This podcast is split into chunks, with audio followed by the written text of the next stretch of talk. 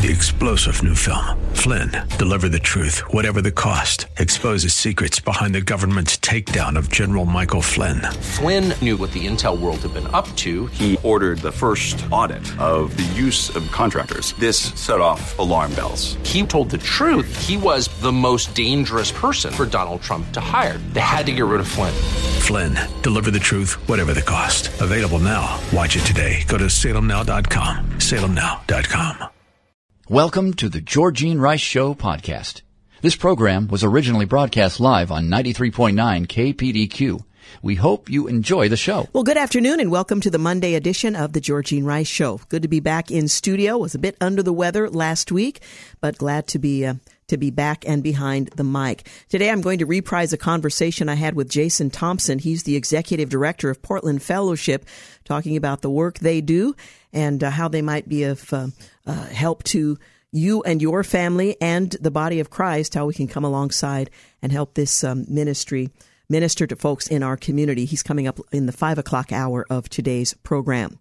Well, it came as something of a surprise to me that snow levels are apparently going to hold around sea level starting Thursday, bringing the chance of a dusting of snow in lower elevations of the Willamette Valley, including the city of Portland. Well, people in the downtown area and other lower elevations of the Willamette Valley could see a dusting of snow on the ground later this week. A cold weather system is moving through the Pacific Northwest, making for a chilly final week of November.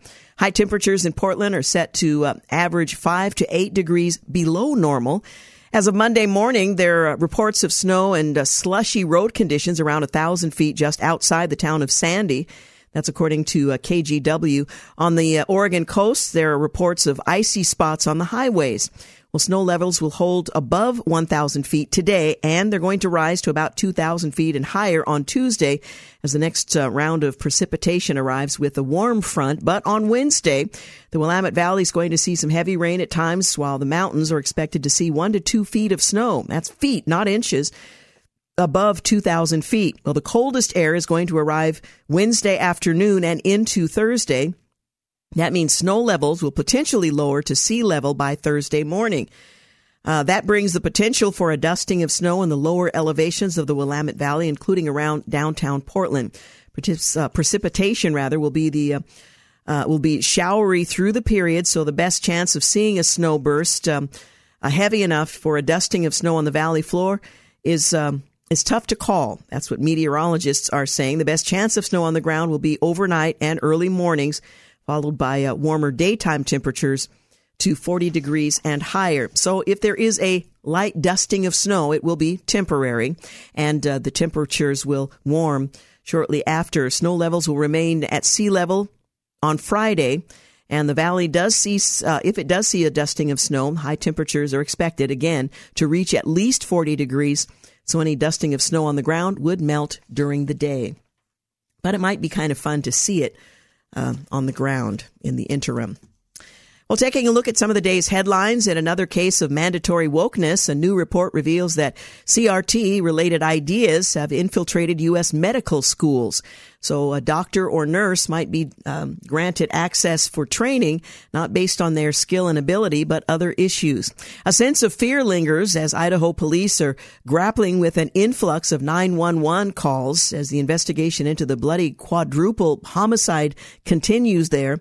Students did return to classroom at the university today.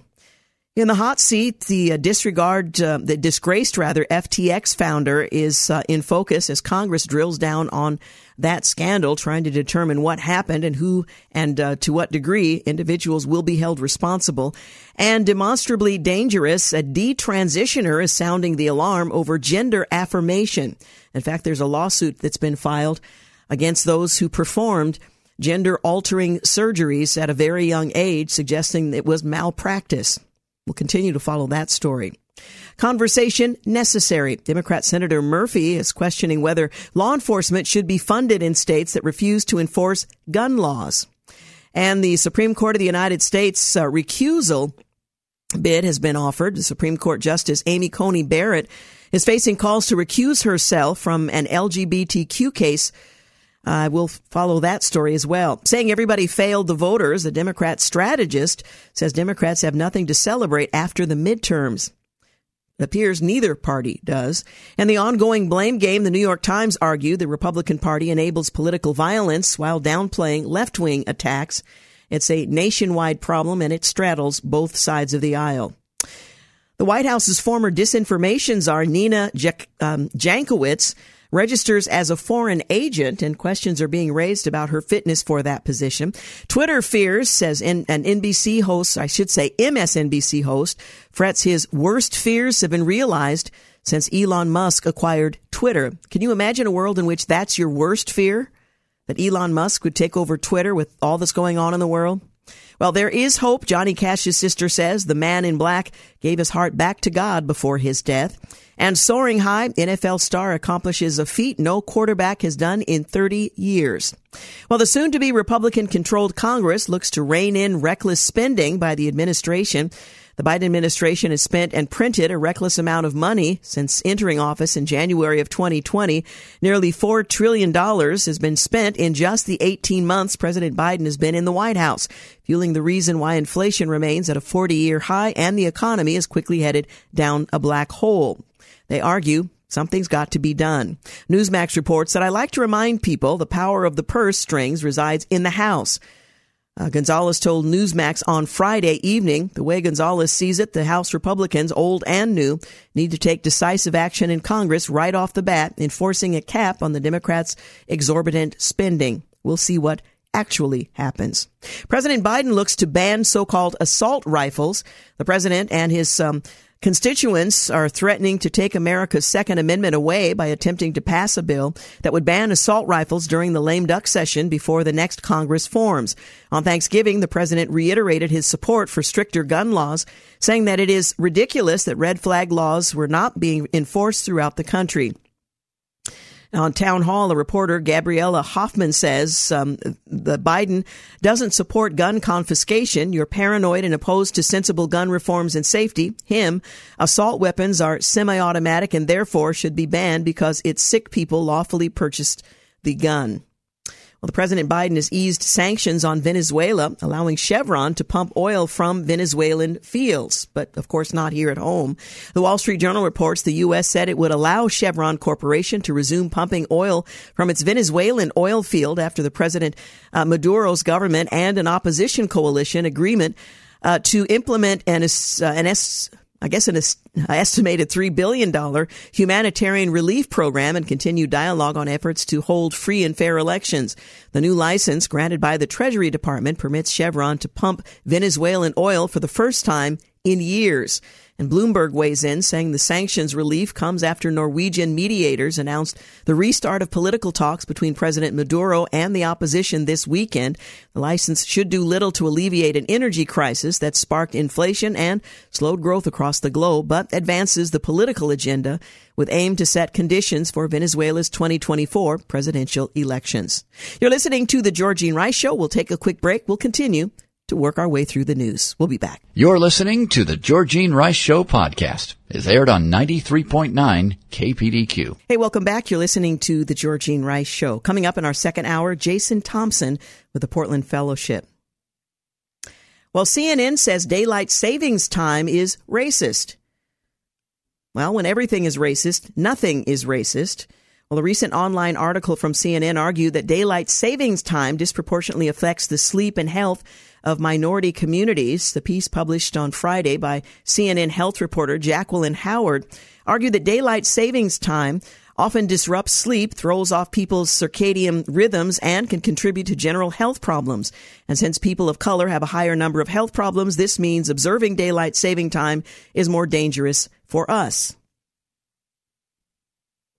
Wow. Uh, growing evidence shows that a lack of sleep and sleep disorders such as obstructive sleep apnea remain more prevalent in um, Black, Asian, Hispanic, and Latino communities, and these inequities can have long term detrimental implications for physical health, even raising the risk of certain chronic diseases.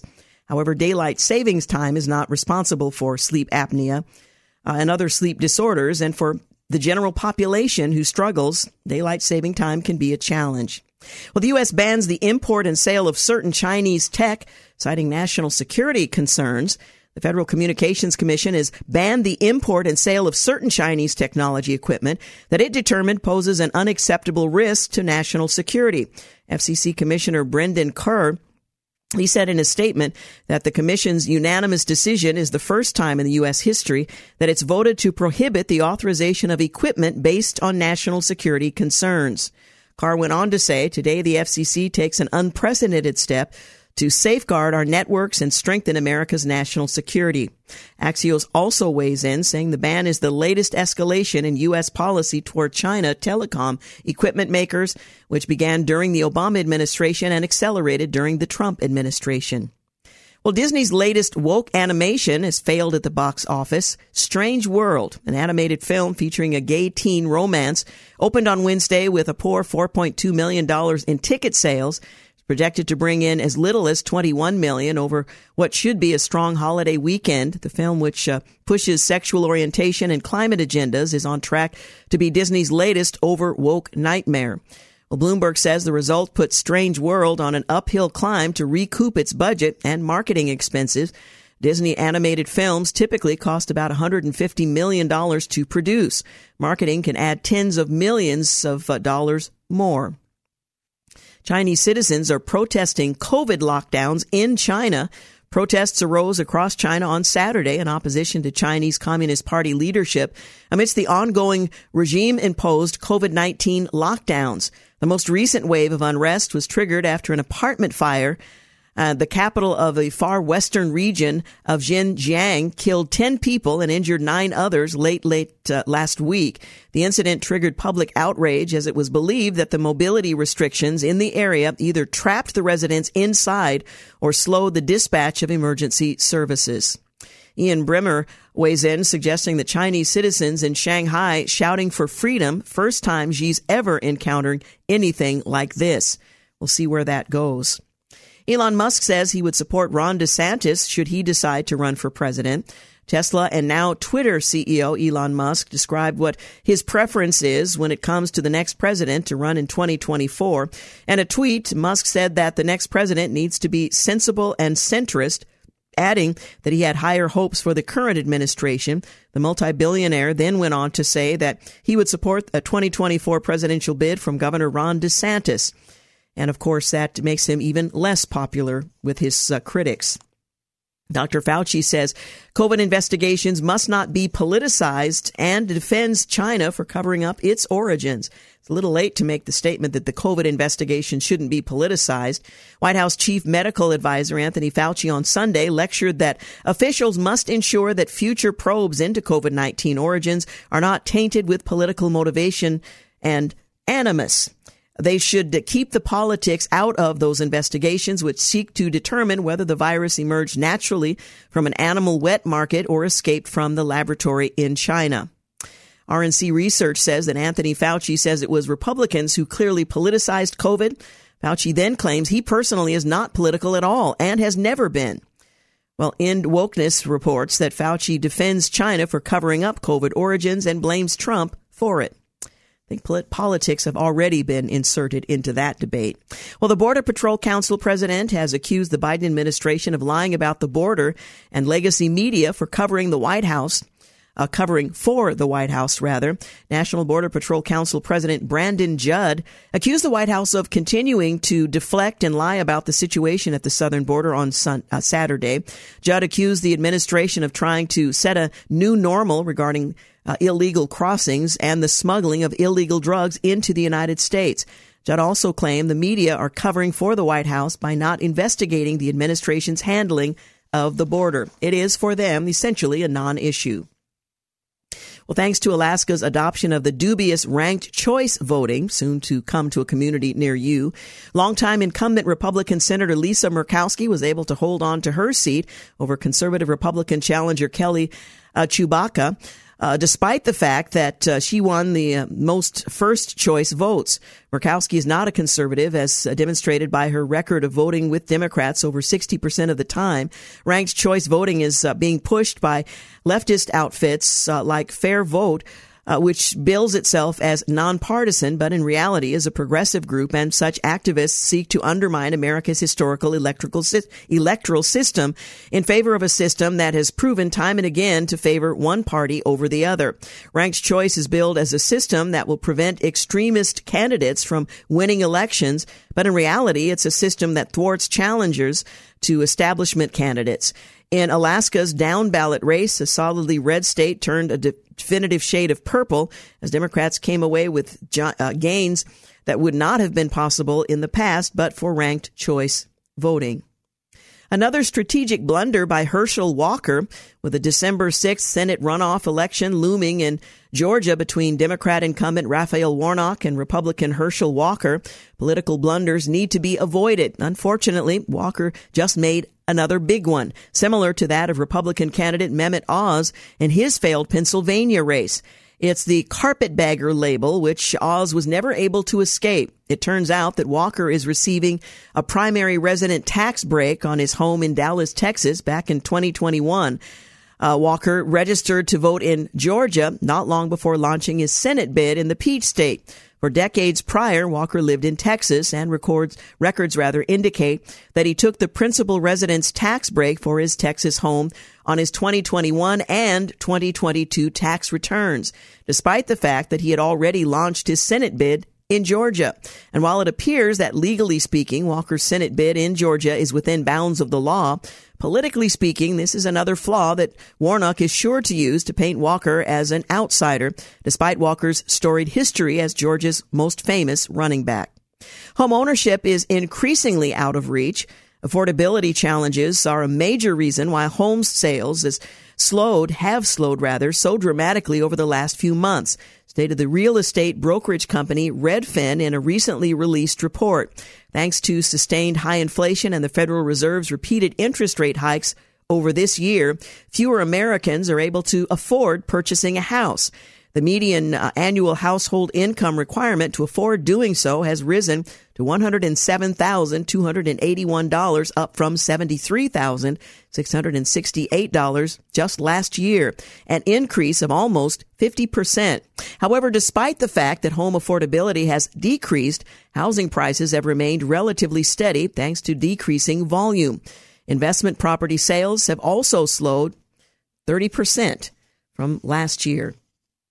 Department of Homeland Security Secretary, excuse me, Alejandro Mayorkas says he's not going anywhere, despite the fact that he may be challenged in the new Congress Kari Lake has sued Maricopa County over election day issues. She's not conceding defeat.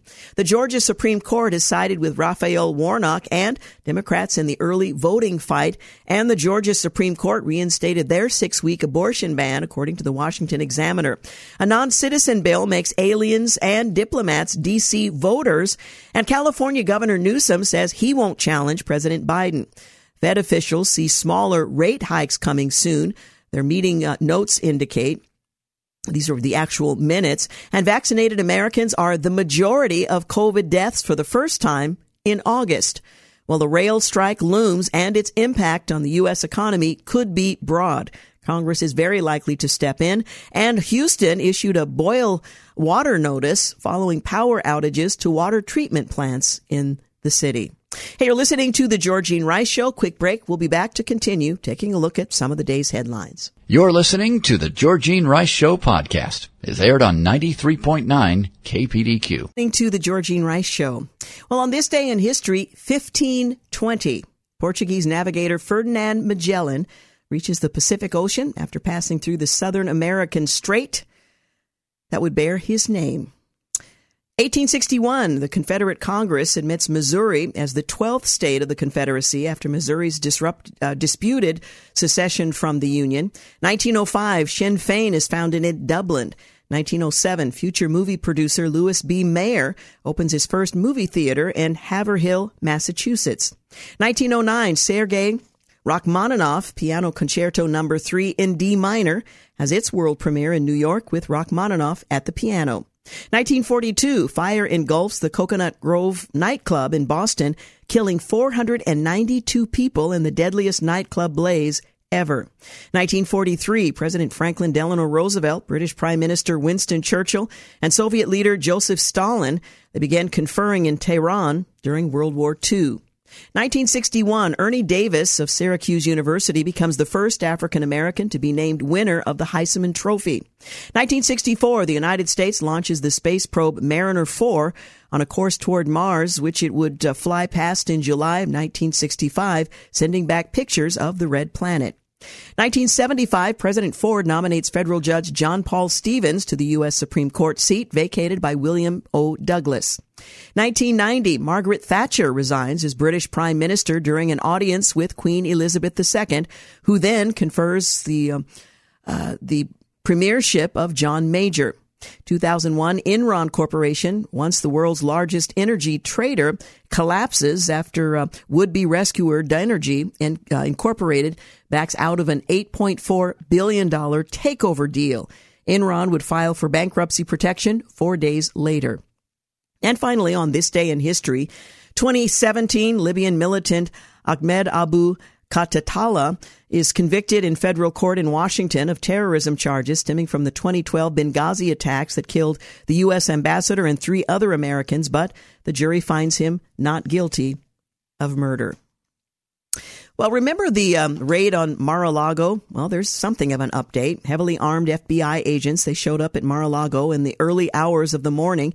Dozens of them entered the residence, threw Trump's aides out of the room, and searched every nook and cranny. They even went through Melania's closet. They were uh, looking for top secret documents. Well, in the weeks that followed, the Washington Post, the New York Times, and other major media published one article after another quoting unnamed sources at the Justice Department, the FBI, and intelligence services on what they found. Trump had nuclear codes. Trump was going to give classified material to Putin. Trump was going to blackmail his political enemies. Trump took the documents to sell them on and on it went. Well, fast forward to November 14th.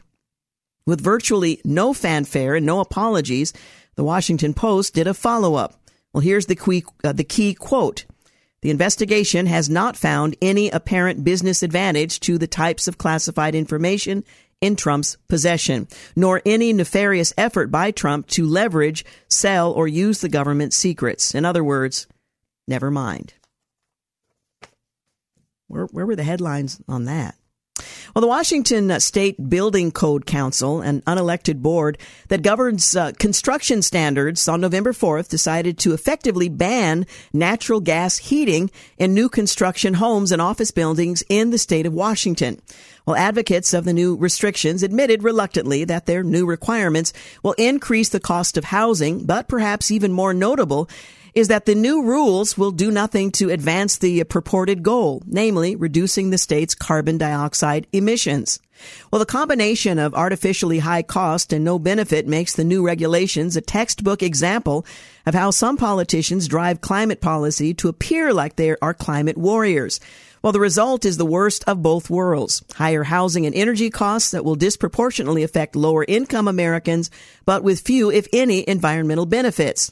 Well, the Building Code Council requested an independent cost benefit analysis from Pacific Northwest National Lab. The results showed a significant cost increase to require heat pumps for space heating. The lab uh, estimated the requirements would add nearly $6,000 on average to the cost of new construction. For water heaters using a heat pump rather than natural gas, it would add another 1500 So that's nearly uh, a little over $2,000, $2,100. Uh, despite those estimates, the board went ahead with um, mandating the new requirements in the state of Washington. One of the board's justifications for ignoring those estimates was that banning natural gas heating would help the state reduce carbon dioxide emissions. One member claimed it's an exciting step forward toward meeting our goal to reduce greenhouse gases in our state. Unfortunately, the statement was false. Effective January 1st, Washington state will impose a carbon dioxide cap that strictly limits the use of natural gas and gasoline. The theoretical benefit of the uh, statewide carbon dioxide cap is that it is um, neutral on how people and business owners reduce their emissions. Well, the Building Code Council's decision to ban natural gas heat pumps in new homes runs counter to that approach and adds nothing to total emissions reductions. The ban simply says that emissions reductions must occur in a particular and very expensive way. It does not, however, reduce carbon dioxide emissions in any more uh, than existing laws would. Even in states without a similar statewide carbon cap, banning natural gas home heating is an extremely expensive way to cut carbon dioxide. Several cities and states have considered similar policies. New York Governor Kathy Hochul has uh, proposed a statewide ban on natural gas hookups for new homes. California is looking to ban natural gas space and water heaters by 2030. Environmental groups have appealed to the Environmental Protection Agency to adopt those new rules nationally. In Washington state, where electricity rates are some of the lowest in the country, switching to electric heating costs about 80 to $100 per metric ton of carbon dioxide. That's far more than other available carbon dioxide reduction strategies that cost about $10 per metric ton and even more than the Biden administration's social cost of carbon. Well, advocates of the new rules um, frame the bans as an insurance policy to make sure the state meets its carbon dioxide reduction goals. Of course, any policy could be justified with such logic. It costs, um, if cost is no object, then any amount spent on insurance can be warranted. Well, the decision to ban natural gas heating is emblematic of the state of climate policy in the United States. Policies are chosen based on the desire of politicians to appear righteous when addressing the climate crisis, in quotes. whether those uh, policies actually reduce emissions is ancillary, and the price for those ineffective and purely symbolic policies is paid by everyone, whether or not they can actually afford it. Well, the U.S. is currently heading for a major national security train wreck. Bewildering environmental policies, energy plans detached from reality, and an incomprehensible practice of trusting China to provide critical components for both civilian and military technologies is an unsustainable trajectory. Steven Bucci writes that the administration has rejected fossil fuels, driving us commercially and across the defense industry toward electric vehicles. The problem is China has a near monopoly on the mining and refinement of rare earth minerals such as lithium and cobalt that are used in EV batteries. China also monopolizes the production of those same batteries. In short, America is being forced to tie its future to EVs while having no capability to produce key elements of the system. Adding to the dilemma is that China is allowed to do all this um, stuff while we won't do and um, and to do what we uh, refuse to. Well, the rub here is that China is not the client we can order about. It isn't even our friend. Well, today China is taking advantage of current geopolitics to further entrench itself as the leading global producer of rare earth minerals. Critical minerals are already in short supply and heavily controlled by foreign powers. China dominates the global marketplace for rare earth uh, metals through its control of both the production and processing, and they produce three quarters of all lithium ion batteries in the world with a single Chinese manufacturer CATL or CATL controlling 30% of the global EV battery market. China also refines 80% of the world's cobalt and 60% of the world's lithium, two critical minerals key for electric vehicles. Meanwhile, the United States refines 0% of the world's cobalt. As the White House report on building resilient supply chains, revitalizing American manufacturing, and fostering broad-based growth, dated June of 21 acknowledged by operating well outside globally accepted practices, China has been able to develop battery critical materials infrastructure well ahead of market drivers. China doesn't care a whit for the environment, the mess uh, it has at uh, at home, and its uh, drive for control of its uh, uh, elements proves that that's the case. Well, the administration knows of the problem, acknowledging critical minerals as an important issue to address in one of the president's earliest executive orders. That order specifically identified the need for the United States to have resilient, diverse, and secure supply chains to ensure our economic prosperity and national security. Unfortunately, the opposite has occurred. You're listening to the Georgene Rice Show. Quick break, and we'll be back. You're listening to the Georgene Rice Show podcast. It's aired on 93.9 KPDQ. Hey, we're back. You're listening to the Georgene Rice Show. Coming up in the second hour, a conversation I had with Jason Thompson of the Portland Fellowship and a bit about Advent coming up in the second hour. Well, protests arose across China on Saturday in opposition to Chinese Communist Party leadership with the ongoing regime imposed COVID 19 lockdowns. Well, the most recent wave of unrest was triggered after an apartment fire in one area, the capital of the far western region of Xinjiang, killing 10 people and injuring nine others late last week. The incident triggered public outrage as it was believed that the uh, mobility restrictions in the area either trapped the residents or slowed the dispatch of emergency services. Officials there seemed to take partially, or rather partial responsibility for the tragedy on Friday and promised to restore order by slowly rolling back the COVID-19 rules. At multiple universities in Shanghai, Beijing, and Nanjing, crowds of students con- congregated to remember the victims and denounce China's zero COVID-19 policy that seeks to snuff out spread of the virus entirely through strict control measures. At a mass demonstration, in Shanghai, disgruntled citizens, they chanted against the president, President Xi Jinping, uh, and his rule, according to CNN. Uh, they urged him to step down, and Communist Party step down uh, were heard as well. Some protesters uh, held up blank sheets of paper, symbols of for resistance against the Chinese government. Well, it was around five years ago when um, Douglas Andrews and his family stopped dragging the uh, the green rectangular bin of recyclables down the curb every week and stopped paying extra for the privilege of doing so.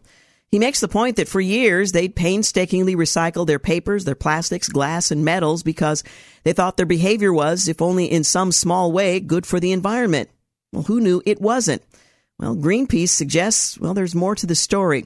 John Tierney, for one, he knew back in 1996 that was the year that Tierney, who is a New York Times science reporter, wrote a landmark piece titled "Recycling is Garbage." End quote.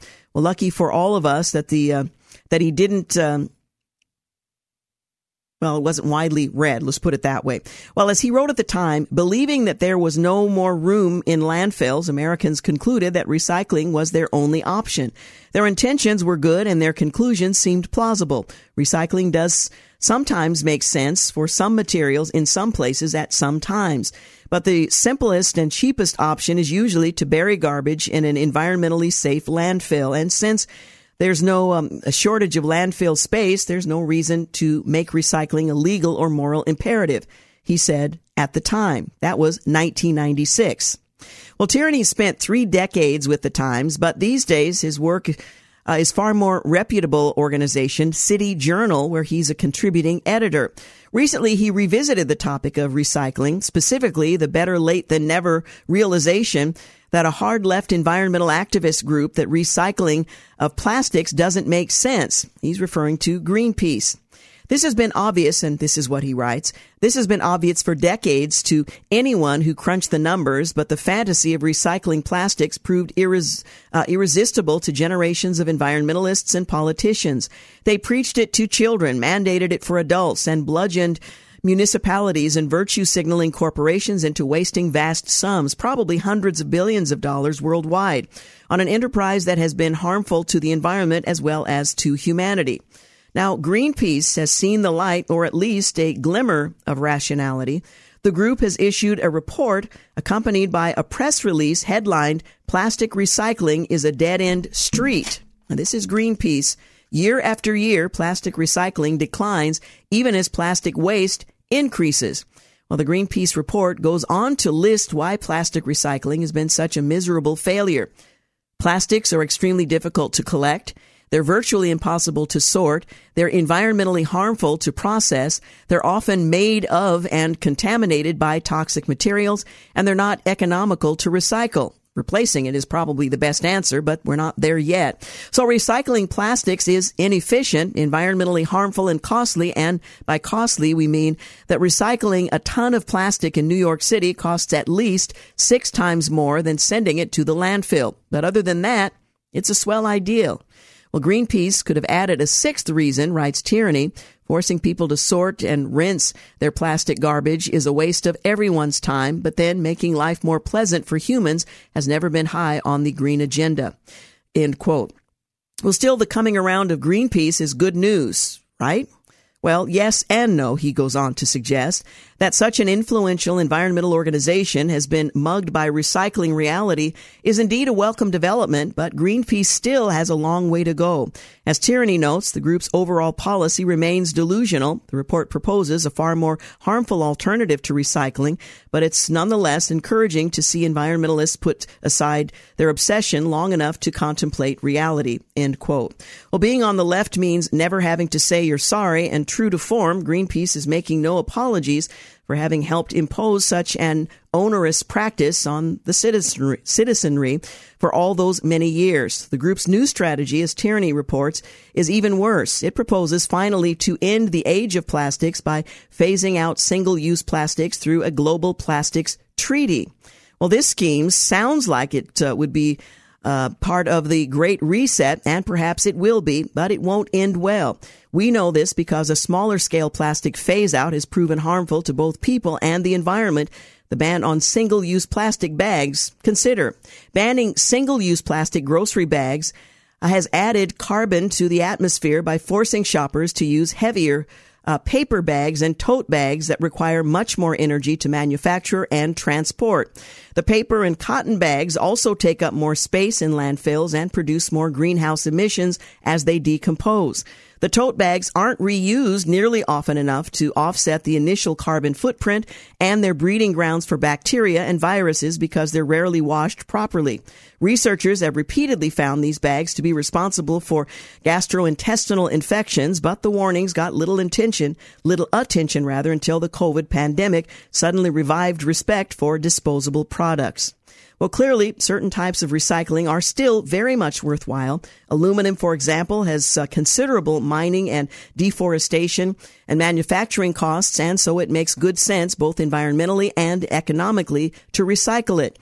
Ultimately, though, it seems to us that recycling question comes back to what the great uh, Thomas Sowell has called the um, conservative premise. Man is flawed from day one, he said, and there are no solutions, only trade offs. And whatever you do to deal with one of man's flaws, it creates another problem. But you try to get the best trade off you can get, and that's all you can hope for. Well, that seems pretty reasonable in the 21st century. Where plastics are concerned, though, the consensus seems clear. To the landfill it goes. But don't expect that will be the case anytime soon. Well, for nearly a century, the Internal Revenue Service has been used by presidents and members of Congress to harass and um, incriminate political foes. In addition to collecting revenue to fund the government, the IRS is a hit squad that destroys reputations and criminalizes dissenters. A lot of pain can be inflicted under the guise of a tax audit. Now, the Democrats are further um, weaponizing the already abusive IRS. In August, the president, as you might recall, signed into law an erroneously labeled Inflation Reduction Act, which will lead to more audits and investigations. The act roughly doubles funding for the IRS Enforcement Division, adding an estimated 49,600 agents who will all need something to do, along with auditors, making the agency three quarters the size of the U.S. Marine Corps. The public should be frightened. Overall, the agency plans to hire a total of 87,000 new employees over the next decade. An estimated 50,000 agents are predicted to uh, retire during that time. Meanwhile, the president is um, staving, uh, rather starving the Defense Department requests uh, too little funding to even keep up with inflation despite Russia and the Chinese aggression. Well, who's Biden waging war against? Well, it's true the IRS needs funding to improve services to taxpayers, including getting phone calls answered and returns processed. It also needs to um, uh, to move from antiquated paper files to modern technology. The bill allocates a um, minuscule amount for those priorities and puts the lion's share of the $45 billion into enforcement, including hiring and arming agents. Well, as much as 90% of the funds raised through the uh, beefed up audits will come from uh, people making less than $200,000 a year, according to the bipartisan Joint Committee on Taxation. Audits can bring a tsunami of government document demands and repeated visits from IRS agents over the months and even years. And with so many new agents adding to existing agents, this could mean, well, trouble for taxpayers. We've got news and traffic coming up at the top of the hour and in the second hour, a conversation I had with Jason Thompson of Portland Fellowship. And we'll take a um, thought on Advent and wintering. So stay with us. News and traffic up next. You're listening to the Georgene Rice Show podcast. It's aired on 93.9 KPDQ. Welcome back. You're listening to the second hour of the Georgene Rice Show. There's a short list of people that I would put on my most favored list, and among them is Jason Thompson. He's executive director of Portland Fellowship. And it's been a while since I've had you here, Jason, and I just wanted to uh, invite you in to kind of catch up and introduce Portland Fellowship to folks who may not be familiar with the ministry. First of all, welcome. Yeah, thank you so much, Georgene. It's always, always a pleasure to be with you. Oh, thank you. Uh, well, Jason, let me invite you to introduce newcomers to Portland Fellowship. Yeah, we used to call ourselves the church's best kept secret. I don't know if that's a proud statement, but the reality is that I'm hoping it's, less true yeah, now exactly than it was over the years, right? We uh, we are a ministry that serves men and women who are struggling with unwanted same sex attraction and gender confusion. And uh, it's very important to add that word unwanted because in this world where it's highly controversial, this issue, very personal, um, it can seem like we're, we're doing ministry to people who are not wanting it. And so to make it very clear that we minister to those who already have a conflict between their sexuality and their faith. The Lord is already doing a work of conviction and leading, and we come alongside and support, encourage, and do discipleship. So that's our primary focus, as well as ministering to men, uh, to, to mothers, fathers, family members who have loved ones who have embraced a gay identity, have no interest in what Portland Fellowship offers, and that is to walk in a transformational process. And so the question for, for the family and friends, our hope group is what we call it, is how do we love those who are in our life without compromising our biblical integrity and convictions. And that is a huge challenge. Mm-hmm. So it's an amazing place for family and friends to, friends to come together and care for one another, encourage one another, offer tips and potentially advice, but but really it's about taking an honest look at, at the family unit, their own life, and the way they interact, and just begin to deepen their trust in God as they love those who are lost and confused. Yeah, love them well. Yeah. You used a phrase a moment ago, transformational process. Hmm. It's not an event. This is a process. Yeah. Now I, I'm a sinner. There are areas that I struggle in and God is so gracious to work me through toward, toward holiness. You know, I, am not going to reach perfection in this life, but uh, talk a little bit about what you mean by that yeah. in a culture that says, first of all, it's not, um, it's not uh, possible, and it's not something you ought to pursue. Yeah, the culture is is very loud on that. In fact, uh, just the very nature of what we do is such an offense to our culture today. Um, and yet, I think there's a misunderstanding, and, and exactly what you're saying is is a process of recognizing who uh, people are in Christ, recognizing the brokenness that has led to the counterfeit desires, and again, all these words are, are an offense to the culture, but it's it's true in the sense of God designed us to live a life that's uh, that that He planned for male and for female, not necessarily for marriage or having a sexual a union with the same, but growing and maturing in who we are as men and women. And so that is our process: is recognizing where did something go off track, where did a a need or a wound begin to form and shape someone in a way that was not God's original intent, and then lead them toward God's original intent using the Word of God, uh, the, the conviction of the Holy Spirit, the encouragement from the body of Christ. This is all a process. Another assumption is that it's kind of like a light switch where we pray away the gay. We say a good prayer over them, we flip the switch, and then they go from gay to straight. and it's like, that has to be completely dismantled because of what you said, Georgene, is that in all of our lives, no matter what we struggle with, there is a process. We, we see this with just children. Mm-hmm. You don't expect a five year old child to, in a prayer or two or, or an event, to become a mature adult ready to get married and have kids. That's ridiculous. We would never assume that. Well, it's the same thing. There's a sense of relational brokenness, wounds, and a need to grow into the man or the woman that God designed. And so that takes a lot of patience, kindness, instruction, encouragement, humility on our part as leaders. Um, not saying, look at me, this is how it's done, follow me, but rather constantly pointing people to the Lord Jesus Christ and let Him do the work of transforming hearts and minds, renewing um, the, the minds that have been led astray. And as we were saying just briefly earlier, is that the the culture has has completely confused this. So the battle is great. Not mm-hmm. only internal struggles that one has to deal with, but the constant pressure from the world that says that type of work, that what we call conversion therapy or or uh, manipulation of people, um, they have to wrestle through that. They have to wrestle through the church's silence on this issue and really be listening to what God calls them to walk in this wholeness and this healing that that is possible with God. I know that uh, we talked about the culture within the church. We would all agree that that God has, by His Holy Spirit and through the work that He does in and through us, He transforms us. But there has been an exception carved out yeah. in which this particular area. Um, God is powerless. Yeah. Can you address that? Because even within the church, this has become controversial, despite the scriptures clear teaching about how God has power over the flesh and to transform us yeah. uh, and to complete the work he began in us. I'm, I'm absolutely dumbfounded by that. And it's actually truly saddening to see many, not all the church, I don't throw the church under the bus, but there are so many within the church that begin to hear this message of this is the best it gets. There's a whole, a whole group of individuals that would say, yeah, God didn't uh, permit homosexual behavior, but you were born this way and this is your label if you will. You're a you're a celibate gay christian. That's who you are. Now you have to be obedient to it and i applaud the obedience. Mm-hmm. but it's almost as though there's a whitewashed tomb mindset or we believe in his his his work on the cross but we deny his power to transform lives.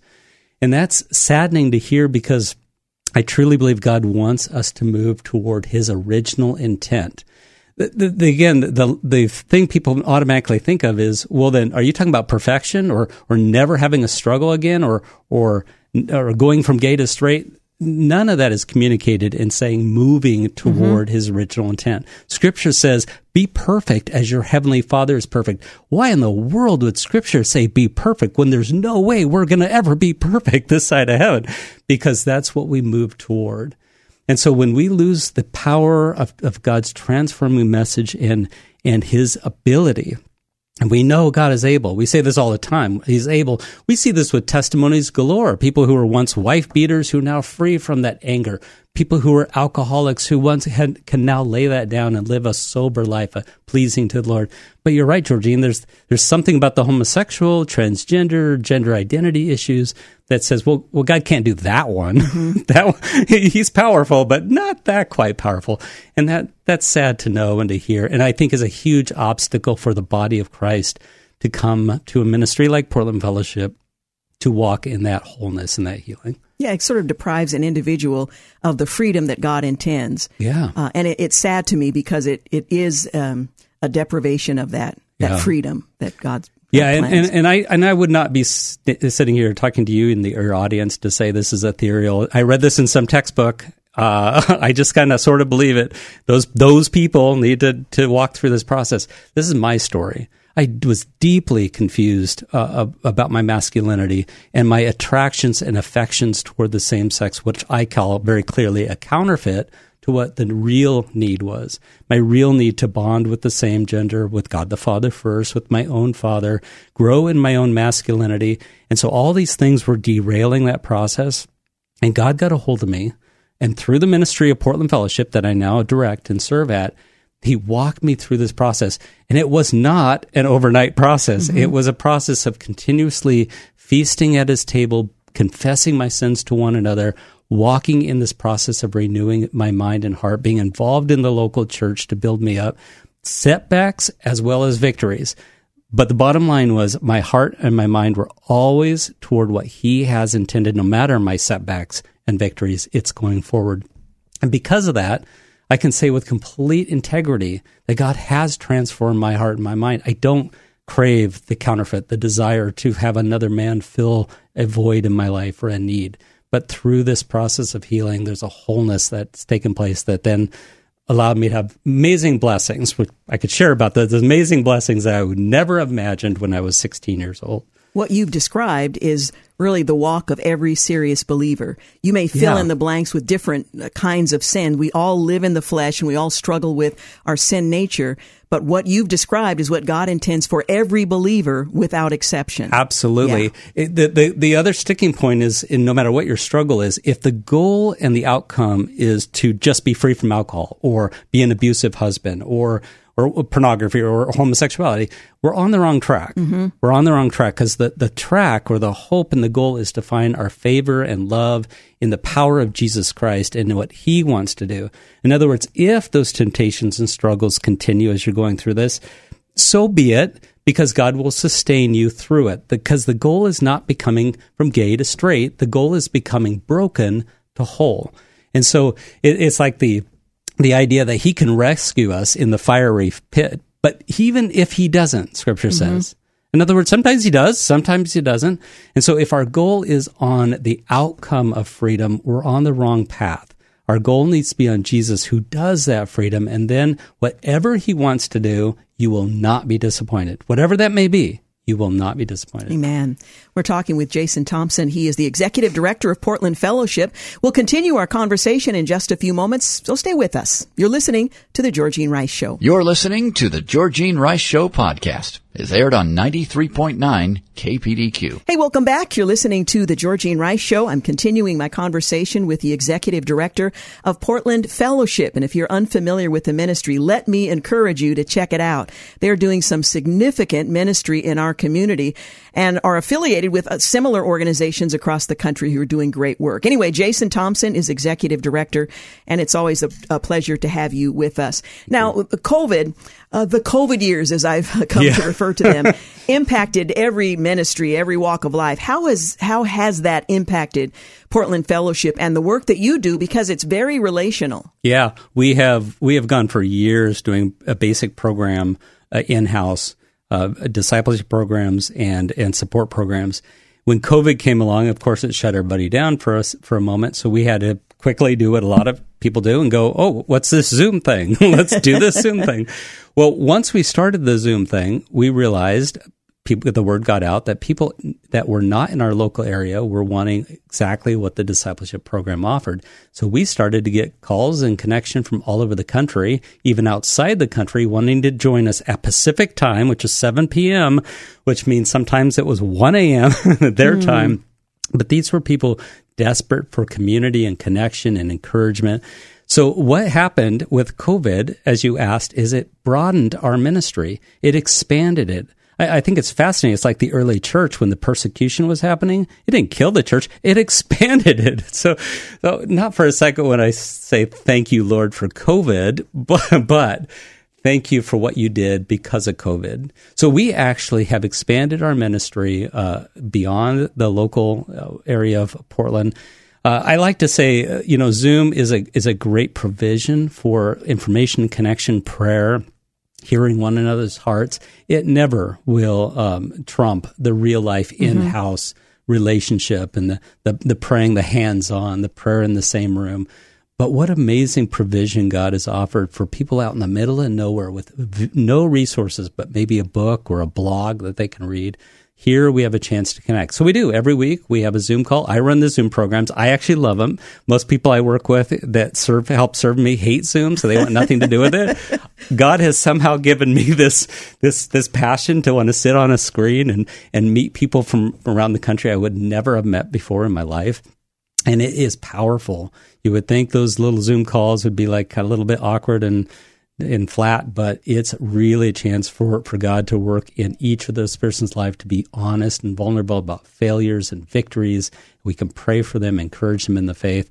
And so I've been very excited by what by COVID, and what, or at least what it did uh, to advance the ministry. Well, and just like the scripture says in Romans, God is working all things together for the good of those Exactly. who love Him and are called according to His purpose. So He uh, He doesn't invoke COVID, but He uses every negative uh, circumstance to advance His kingdom Yep. and to strengthen His people. What the enemy intended for Yes. harm, God used Absolutely. So now. I should mention that Portland Fellowship and you in particular are highly respected around the country and around the globe for the work that you have done. Some of the programs that you have written that have extended beyond the Portland metro area have, have really had an impact in the kingdom of God. And I want to commend you for mm, that. In you. fact, I um, had the opportunity to MC once again this year at the Restored Hope Network's Hope 2022 conference in June. And um, you received the best new healing resources um, for Hope Group, the online program. And that's a national award. You were recognized for that. Uh, because it's having such an impact here at home and certainly abroad. And you've been innovative in developing curricula for the breaking ground and, and, different ministries that are really impacting not just here in Portland, which was would be significant enough, but in places beyond um, our borders and uh, in other parts of the world as well. So I just want to commend you for mm, your faithfulness, you. your innovations, your your um, focusing all of your uh, considerable talent for the ministry that is reaching people all over the globe. And I think uh, people here in Portland should be aware of the significance of this ministry and the, your role in it. Oh, thank you so much. It, it actually was a lot of fun. I, have I've worked there now for oh, 30 years, been there for 33 years. And each year it's like, Lord, I need some, some, some new exciting project or an opportunity to minister in a different way, never losing the core message. It's never changed, mm-hmm. not one iota. We're, we're very, actually very simple in our message. It, it's, it's, it's a, just a two, two sentence byline, really. But the way we carry that out has grown, has advanced. And uh, I just am grateful to the Lord for the people that come around to help doing the editing and the filming and all these things that have allowed us to frankly, reach the world. Mm-hmm. Yeah, to develop a resource that's um, again innovative. It's uh, uh, what's the word I'm I'm looking for? It's relevant, and people are really being ministered to. We'll talk a little bit about the Hope Group online. Who is it for, and what what takes place in these connections? Yeah, we we did have Hope Group online. We just recently changed it to pfhope.com. So that's and it's all found at portlandfellowship.com. Mm-hmm. If people get lost because what we were initially doing was having a video track for family and friends. Again, as I mentioned earlier, how do you love well without compromising? That's a tremendously difficult process. Um, and so we have a track for that. Another ministry came alongside us and did a track for transgender uh, understanding. And then we created one for the summer called The Journey and that wasn't is less about family and friends and more for people who are, who are, just getting their feet wet with this and wanting to know do I want to commit to a two year process, mm-hmm. which is our Taking Back Ground program, and so it's a an eight week video series, about ten minute little video clips with a, with some questions in the handout, and we spent once a week for an hour and a half working through and it's a really a parallel between the process of the Israelites coming out of bondage in Egypt through the wilderness to the promised land. Then we made the equate equated that to bondage in your sin, trusting God in the wilderness, and what is this promised land ultimately that's mm-hmm. our lord jesus christ and yet we get we get shadows of that in this world about freedom and walking in his kingdom. So it was really quite a, a, a fun thing to meet new people, come on in and work through some stuff that was actually pretty challenging for people, but because yeah. uh, we're looking at Old Testament and how God responded to the people, and so how that it correlates to to now uh, was a challenge, but a wonderful one. So that's on our site as well, and that's our hope is to continue to create little tracks for maybe pastors, wives that have loved their husbands who are, who are struggling with this, and wives go through a whole different ballgame of just of, of, feeling betrayed and how to respond and and uh, how to love the husband well. So we're, we're, hoping to put things like that together in the years to come. I got a few more years left in me, so I figure we'll do a so. few more to go. You're still a young man. I feel old, but yes, thank how, you. How is the church connecting with Portland Fellowship? And I'm thinking more of the local church. I know there are churches elsewhere, but um, is the church connecting with and taking full advantage of the tremendous resource that you have to offer? I, I, I truly want to stay just really positive as a Christian should. It's like, yes, the church blesses us and joins us. Sadly, there's, and, and I don't totally fault the church for this. Maybe I should, but I don't fault that there's, this is so controversial. And that if you speak in terms of redemption and transformation, you could talk about it in the light of sin, but we have to unpack that. You can't just say it's sin. You got to explain why, what God's original intent is, what his purpose is, and anything outside of that is contrary to God's will, and so it's sin. So when a church is wanting to focus on bringing new people in and discipling the, the, the people of God, and then you bring in this topic that already is just a, a hot button for people, it, it, it, it can cause pastors and leaders to say, let's, let's not go there. Mm. Let's just not go there. I now, think this is despite the fact that there may be congregants who Yeah. are struggling with these issues. Just an aside. struggling, but also congregants that are uh, have loved ones who are gay and they love their gay loved one and Yeah. don't think they need to change. And then it's all of a sudden you got you got fist bumping and figuring Mm-hmm. out. So there, what really needs to happen is talk about God's purpose and plan to share with the people of God using God's word. It's got to be done with grace and truth always. And I think the church has erred on the side of truth to where now it's like, well, wait a minute, let's just not talk about it at all. Mm-hmm. And conversely, there's a lot of churches, and this this grieves my heart more than any of it, more than the silence, is churches that are extending this this kind of artificial grace or this greasy grace, some people would call it, where it's like God's God loves you. End of story. Period. No matter where you're at, He loves you no more to the discussion. You're gay. He lo- he loves you, and I'm like, he loves you enough not to leave you in your brokenness is what needs to be added to that conversation. And that's the story of every believer. exactly Um, why would he leave one particular group and, and you know make again the exception? I don't see that in scripture. We, we cannot separate. Now, there are nuances with same sex attraction that need to be identified. That's different than maybe somebody with anger issues. There are. There, there are things going on. There are certain wounds that are different, ways you perceive yourself about your gender, that a typical guy dealing with pornography isn't necessarily dealing with those things. So it's okay to parcel them out and work through those things.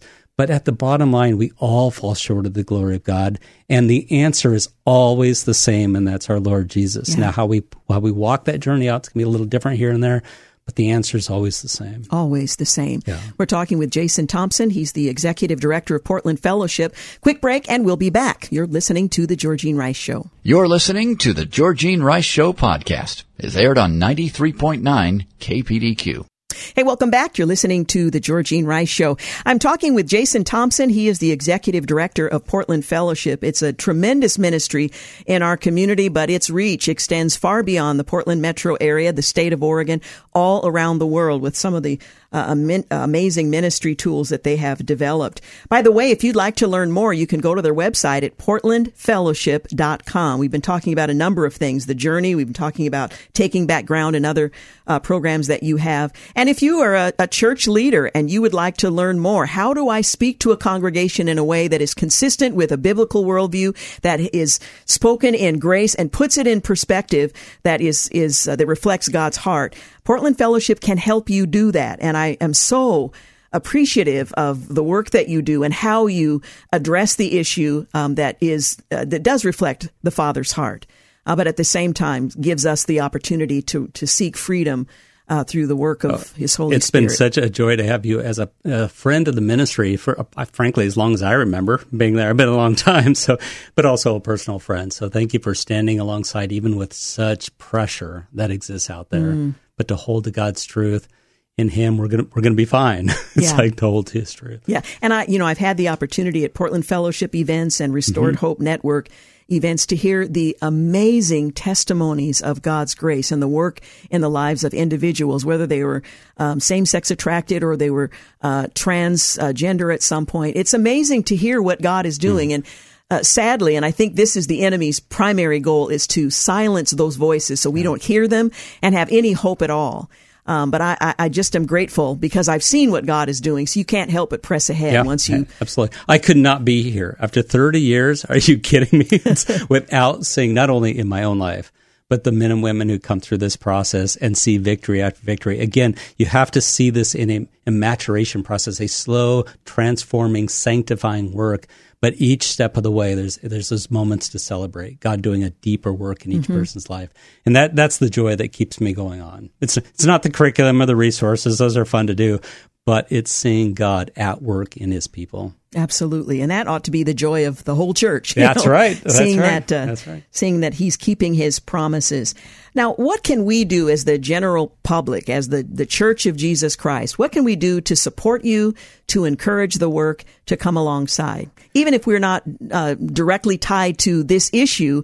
How can we encourage you in this ministry? Yeah, I mean, obviously, the the golden parachute answer, if you will, is to pray. Uh, the the the attack is, is so great at times. The spiritual warfare is tough at times. I'm I'm I'm sharing right now with you with a lot of glee and happiness and joy. But if you take me to those moments where it's like the pressure and the insults and and uh, the controversy that and even some of my own vulnerabilities and and and moments where it's like not leading perfectly at times. It's, all those things can be a pressure. So just asking the body of Christ to pray for Portland Fellowship. Um, we, we, know that no matter what, that, that with that God is going to do miraculous things. Um, to also hear this message, a simple message that I'm sharing today is that is recognizing that homosexuality is not a fixed state. It's not a genetic inborn state. But most importantly, there's hope and freedom for those who are struggling with this issue. And for those who aren't struggling, who are embracing it, I've heard over and over again. This is what's in a fascinating story that I hear throughout ministry is that people who are who are pro gay, they're they're Christian, gay Christian or whatever, pro gay, and they are um, uh, maybe even advocates to the gay community they come to me. This isn't a ton of stories, but enough for me to go, this is fascinating. They know every day they're not, this is not true, that this is not right. They know in the, in the heart of hearts that the, that still small voice of the Spirit of God convicting. And so to pray for those people who seem lost and deceived and angry and bitter and hurt, I pray for those because I've seen it where people, I, just recently a story like that where it's like, I'm done fighting it. I want to return to the Lord and trust Him mm. with my sexuality. And so, uh, one of the grievous areas of my ministry is watching people who I've served alongside who buy into the lie again, who fall into the trap, who indulge the flesh. Flesh, and um, and my prayer for them is they'd return. That God is gracious. He stands at the door and knocks and says, "Please let me in. I want to. I want to be part of your your life and and welcome you into wholeness and healing."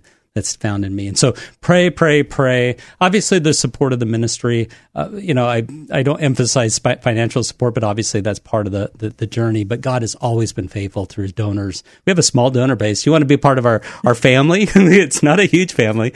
Uh, we'd love to have you a part of that. Um, so coming alongside, sharing the message of transformation and wholeness going to your pastor and letting them know to not be shy about this, but but to do it in a way that's filled with love and grace. That's how that's how Jesus did. He first met mm-hmm. people where they're at. He listened well. He offered up grace, whether it's giving some water or healing, whatever, and then he gave truth and instruction. That's kind of the format, and we need to do the same thing. Don't dive in there with the truth. You know, sin is wrong, or a gay is wrong. Uh, so. Uh, to really enter into the relationship in a way that that that fosters a, the love of Christ for them and brings them through a journey of wholeness and healing one day. Mm, and that's that's entirely possible because um, while my set of sins might be different, that's how God ministered to that's my heart. Right. That's how I came to know Him. And I, lo- I love that about each time you're saying this because it's absolutely true. It's not a unique story. Mm-hmm. We're all fallen, and so yeah, the nuance is different. But yeah, we can plug our own sin. My wife is actually helping out in the Taking Back Ground program. For, she hasn't done that for years, and she doesn't struggle with this issue. But but the ladies really identify with her because she can enter into this and say, "These are my issues and my struggles. I'm no different." And there's a commonality and yes. an understanding, and even a measure of normalcy, not in a, an affirmation way, but in a way that says we all fall short and we're all in this together. Yeah, it's as if that's where I don't know in the Bible. Yeah, yeah, somewhere I think it was exactly. now let me um, ask you to to speak for just a moment to family members and friends who are concerned about a loved one. Uh, the relationship may be um, intact, it may be non-existent. Maybe there are bridges that have already been burned, but they desperately love and mm. long to have relationship with their loved ones who have walked away into a lifestyle that is uh, inconsistent with their their Christian worldview. Uh, by way of encouragement, what can you say to those who want to perhaps go through a program that can help them understand yeah. and then to relate in a way uh, that extends that grace and love without compromise? Yeah, quickly, the first two things you said are reiterate, and that is to keep loving, loving well, and love as Christ does. Love does not mean affirmation and endorsement of sin. That's the confusion I think people are wrestling with. That I have to somehow accept this to be loving. No, no, love is is hard but keep loving, keep praying for your loved one, recognizing the story's not over yet. And God has more resources than you can possibly imagine to, to reach your loved one. As far as you personally walking through this, there's there's lots of good books on it. I love Joe Dallas's books on oh, this issue. Yes. He's one of my favorite. He is my favorite yeah, author. mine too. Sy Rogers, the late Sy Rogers, has amazing stuff too. We personally have a program we put together. It's called uh, Hope Group online Uh, it's a video series, and we actually offer it on Zoom. We're just finishing up for this year, but we'll probably start it up again so we can get parents together, watch the videos together, and process the material together. I, I like to to be honest and upfront. It's a little bit of a bait and switch.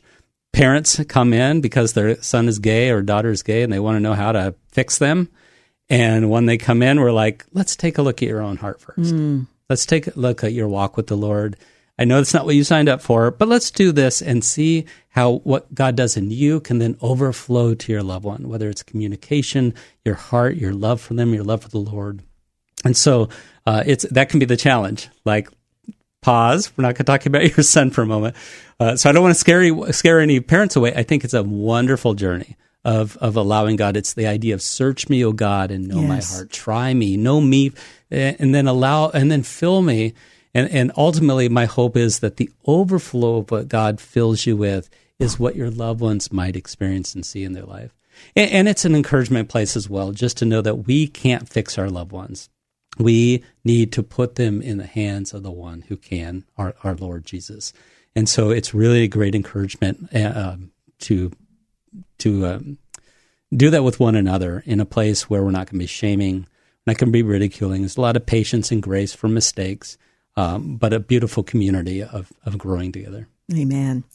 Well, again, Jason Thompson is the executive director of Portland Fellowship. You can check them out online at portlandfellowship.com. And is calling a good way to connect as well? Yeah, uh, yeah. Calling, um, you know, uh, email is is easy to. Um, the website is a great place to just get the big picture mm-hmm. if anybody has any questions. I encourage anyone to call with the toughest questions you have. It doesn't mean I'm going to have the answer for it because I'm not the, the know it all, but I love it when people call and say, I want to know what you really believe here. Because there's so many different voices. I personally wouldn't trust someone just because they have a Christian mm-hmm. and a homosexual attached label on their ministry. I don't. In fact, I, I'm leery of some of them. And so if if you're leery at all of, of Portland Fellowship or you're just uncertain about things, we welcome the call, a coffee appointment. I mean, I get to work there full time. The God has given me the, the opportunity to work there full time. So that's what I get to do is sit with parents, have coffee, go to lunch, come to my office and ask the tough stuff and let's wrestle through this together. Amen. PortlandFellowship.com, the telephone number 503-235-6364. And I'll make sure to put the, uh, email address on the uh, Georgene Rice Show Facebook page or kpdq.com.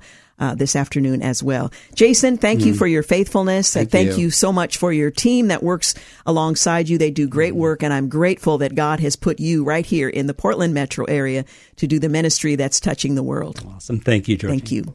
We need to take a quick break. You're listening to the Georgene Rice Show. We'll be back in mere moments. You're listening to the Georgene Rice Show podcast. It's aired on 93.9 KPDQ. Hey, welcome back. You're listening to the final segment of the Georgene Rice Show. As we are officially in Advent or the run up to Christmas, I wanted to share with you over these next few weeks from Hannah Anderson's um, 25 Advent Reflections. We won't cover all of them, but Heaven and Nature Sing. It's published by Broadman and um, Holman and is uh, really an excellent resource for this season. So I wanted to share from that. Well, here where I live in the mountains of southwest Virginia, she writes, December marks the beginning of winter. Night gathers quickly with a deep darkness settled in by the time we settle around the table. The ground that only a few months earlier burst with life lies dormant under the chill that never seems to lift. From the warmth of my kitchen, I look out the window to see my once lush garden encrusted with ice, full of thick, heavy clods of earth, and littered with the remnants of corn stalks and pumpkin vines that twist up among the table scraps. The red raspberry cane and uh, stand bare, initiating dead sticks quiet believably the strawberry plot has been rifled for the last bits of fruit, and all that remains are dark, decaying leaves. The herbs have been cut back to their slumbering roots, and on particularly cold mornings, the asparagus I left to bolt is encased in frost, its fern-like leaves crystallized so that each segment is clearly visible. Closer to the house, ornamental beds of lily, hosta, and peonies hide their delicate parts deep within the earth the grapevine that climbed the arbor in summer and whose clusters hung over us while we ate and drank in the sun is bare, stripped and cut back in expectation of next season. The peach trees raise bony limbs against the perpetual gray sky, and across the way the fields lay in patchwork browns, punctuated occasionally by tussocks of rusty broom sedge. I can see straight through the thickest uh, thicket of the trees now. Their naked trunks and leaflets, branches, and are thin wisps of hair on an aged branch. In December, it's hard to believe that the earth ever brought forth life or that it ever will again. But winter also brings the holidays, and so we do our best to be merry despite the landscape around us. We wrap bare limbs and sleeping bushes in brightly colored lights the uh, miracle of electricity compensating for their previous buds and blooms. We stoke fires to make up for the sun's absence and fuel them with seasoned woods, disproportionately pleased by our ability to salvage light and heat from death. The wintering birds will get an extra helping of seed and eventually we'll cut a tree and drag it into the front room. We'll scour the woods for bits of green, Virginia pine, holly, eastern hemlock, and if we're lucky, mistletoe, and drape them along the mantel, window sills, doorways, and banisters. I wonder though if we really scouring for hope, searching for those small, steady promises that reassure us that the gathering night and the present interlude is only temporary. I wonder if, like the earth itself, we're waiting, holding our breath in anticipation, longing to believe that something more is happening, that something more is coming. I wonder if we're all just waiting for God to show up. In Romans 8, the apostle Paul writes that the sufferings of this present time are not worth comparing with the glory that is going to be revealed to us. That no matter what we're currently going through, no matter the heartbreaks, no matter the confusion, no matter the grief or loss, God's goodness and glory await us. That deep under the surface, out of sight, He is at work. That He always has been, He always will be. To prove this, Paul turns our attention to the natural world. For the creation eagerly waits with anticipation for God's sons to be revealed. For the creation was subjected to futility, not willingly, but because of him who subjected it, and the hope that the creation itself will also be set free from the bondage to decay into the glorious freedom of God's children. It's a strange thing to think of the earth this way, as having a will or having to wait or even having the ability to hope for redemption. Even stranger that the earth would be our partner in hope, longing for freedom and life and glory as much as we do. But when I look out my window in December, when I see how much the world around me has changed in only a few weeks, when I see its lifeless stillness, I believe it. And when I remember that Genesis tells me that I was made from the same ice encrusted earth, that a curse of futility hangs over us both, that from dust we were taken and to dust you will return, I know I know it in my bones. Yes, the heavens declare the glory of God, and the earth shows forth his handiwork, just as Psalm 19 says they do. And yes, when I gazed into the inky blackness of a December night and see a thousand points of light, I can almost hear a chorus of praise. But when I see a mountaintop cut bare for minerals and beneath, or I remember the whirlwinds that level neighborhoods, or I watch on the news as fires consume home and forest alike, I hear something else. I hear a groaning that mirrors my own. I hear a longing and a pain that cries out for redemption. And I find in nature an unexpected ally in the work of hope.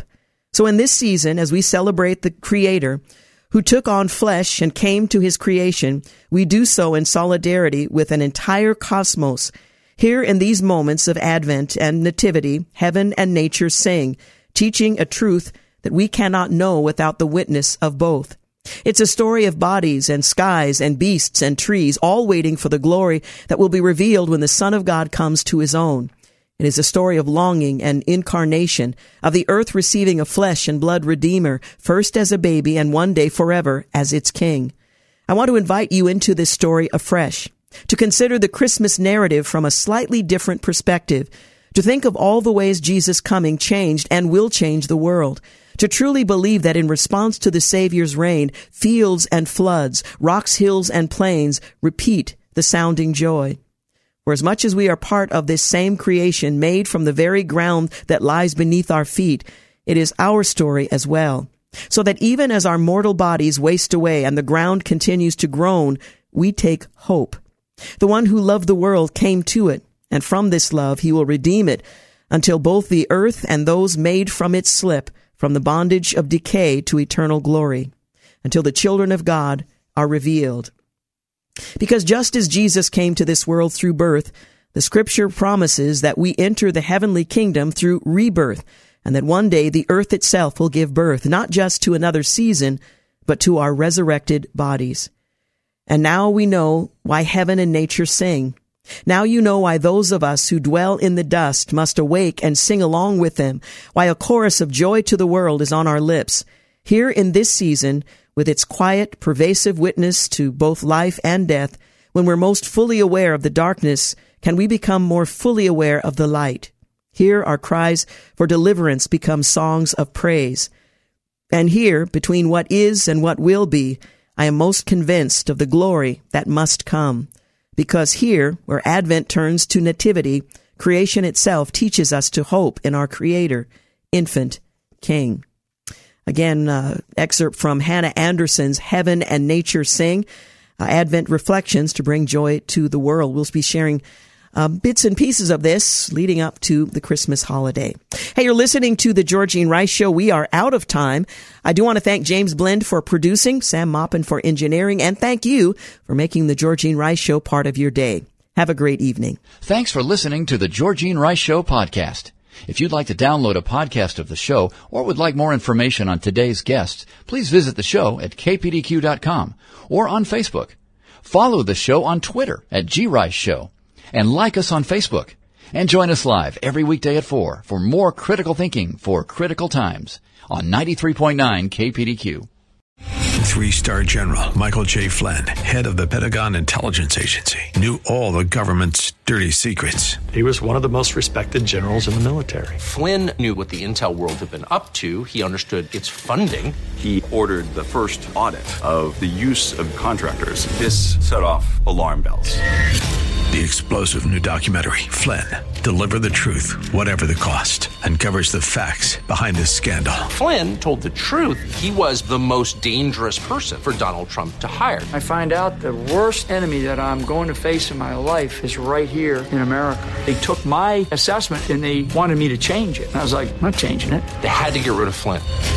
With in depth interviews, archival footage, and never before seen personal records of the man behind the headlines. I just felt like I was drowning. Flynn, deliver the truth, whatever the cost. Available now. Watch it today. Go to salemnow.com. Salemnow.com.